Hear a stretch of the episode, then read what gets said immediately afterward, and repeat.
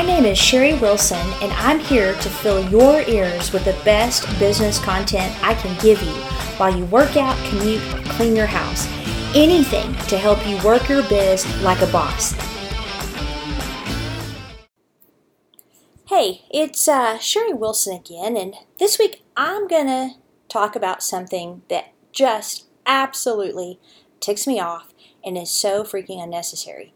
And if you can hear the irritation in my voice, it's because it's there. But I'm going to try to keep it under control. One reason that I am irritated is this pet peeve of mine is so absolutely necessary and quite frankly stupid. And that's why the title of this podcast is This is So Unbelievably Stupid. But before I dive in, I want to say that I have been guilty of this in my early years as an entrepreneur, so no judgment, even though I sound quite judgy, but this must stop. Okay, so here is the pet peeve not getting back with customers in spite of it being customer service 101. So let me give you two scenarios that I've recently encountered. So the first scenario is with one of my clients. Now, this client is a D personality like most business owners are, so keep that in mind. A D hates to be ignored, and being ignored to a D is a huge sign of disrespect, and that's a trigger. No one likes lack of communication from a business, but it's especially frustrating for certain personalities. But it gets worse. So, my client had hired a gentleman for a particular project, and then COVID hit, and the project was put on hold due to shutdowns, and that was fine. Everybody, you know, understands. He paid for the work in advance because he's a businessman and he wants to take care of fellow business owners. Over the course of several months during the shutdown, my client had sent friendly texts and phone calls to keep in touch. Nothing. No text response back, no phone calls back, nothing, zip, zero, nada. Now, that was a tad irritating, but nothing to be concerned with. But it gets worse. Then, after things start opening back up, my client called to touch base. Nothing. Finally, the business owner walks into his business, they catch up, and my client asks him if he could do a small project for him. Of course. Yeah, no problem. Okay. So, almost a week later, later, he texts him to see how the project's going and when he expects to be done. Nothing. No phone call, no text message, nothing. Now he's mad. It's one thing to ignore him during COVID, but to say he can do a new project and not return his phone calls or texts is clearly sending a message that his business and him as a person are not important to this business owner. So, as his marketing director, I contacted this man on behalf of him, of my client, and I'll never forget what he said at the end of a somewhat tense conversation about his lack of communication. Okay, so that's the whole reason I contacted him. Hey, I'm contacting you as marketing director. We're just wanting to know, you know, what's going on here, blah, blah. This is how he ends the phone conversation. I'll call him in the near future. What? I mean, the reason I'm calling you is because of your lack of communication. And you lack such emotional intelligence to not understand how that right there could send somebody over the edge. I mean, it's ridiculous the lack of understanding where people are coming from. So, since that time, they've talked. I'm not sure how things stand at the moment, but this is scenario number one. Okay, here's scenario number two, and this one involves me.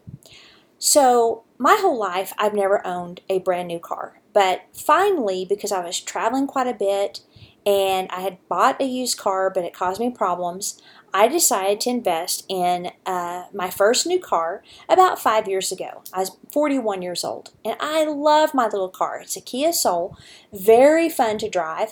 Uh, I've taken very good care of it, and it was time for my usual servicing, and I needed a new set of tires as well, and it was my very first set. So I always go to the dealership where I bought it, mainly because of their exceptional customer service and I have to try, travel 90 miles, but it's worth it because, again, their customer service is just over the top.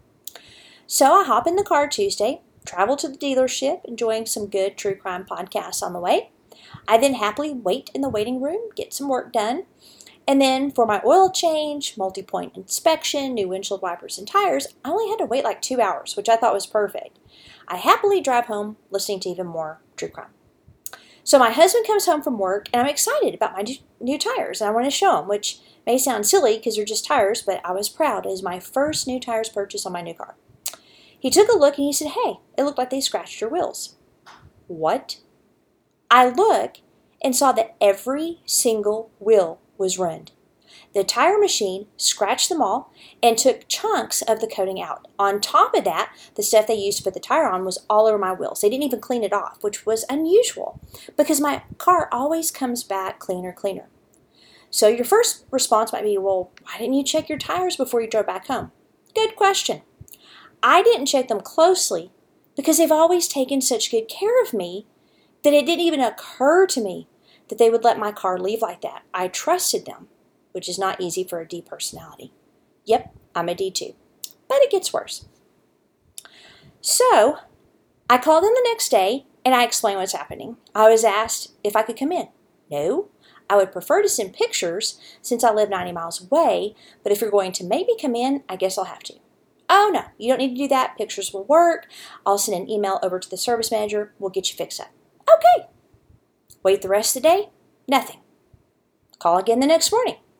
This time, the lady CCs me in an email to all the managers, and I fully expected someone to call me back within the hour at least. I mean, I expected minutes, but at least within an hour. So, between those two calls, I did get a text from one of the managers, and when I responded to explain what happened, I received no response. Zip, zero, nada. So, I wait another 24 hours and receive no communication. So, at this point, I'm not happy. I send uh, pictures of the damage to all of the managers in the email. Nothing. No freaking response. So I then let them know that if someone did not take care of this, I was prepared to leave a Google review and hire a lawyer. Now, I'm not prone to suing, but this was ridiculous. So I wake up, fri- wake up uh, Friday, last Friday, ready to call the owner of the dealership if necessary and let him have it. Uh, I then get a text from the ma- manager saying he called in a bit. Oh, good. Finally. So then I get a phone call, and it's a pre recorded message from him asking if I had concerns. Are you kidding me? Now, I understand it's probably automated, but it threw me over the edge. I went from a low burn to boiling in seconds.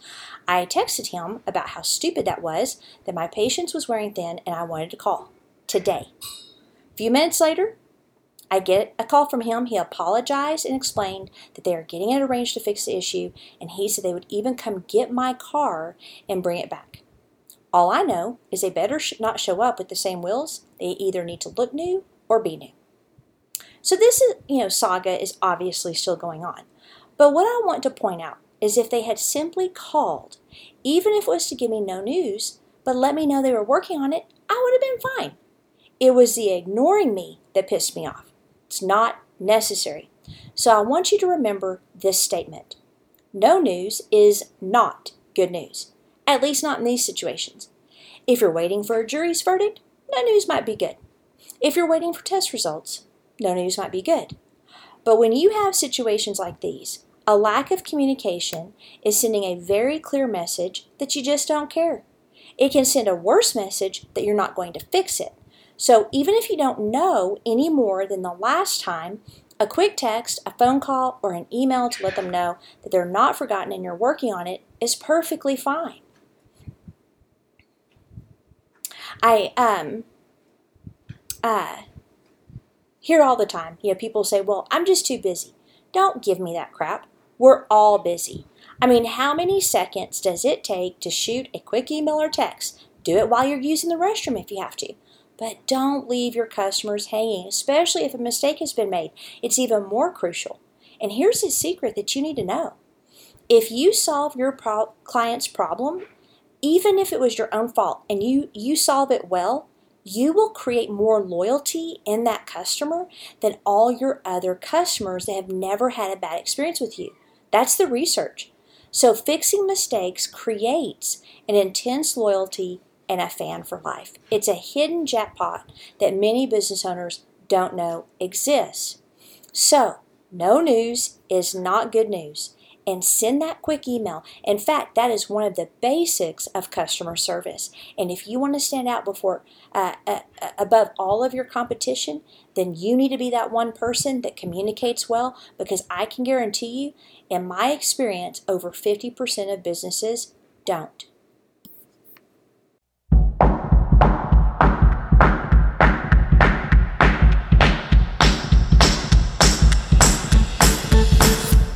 Hope today's podcast gave you some actionable wisdom that you can do immediately for your business. I've got a lot more free training on my website at sherryannwilson.com. Sherry with an I and with an E. But before you go, please leave a kind review of this podcast. It's like giving me a hug in podcast world.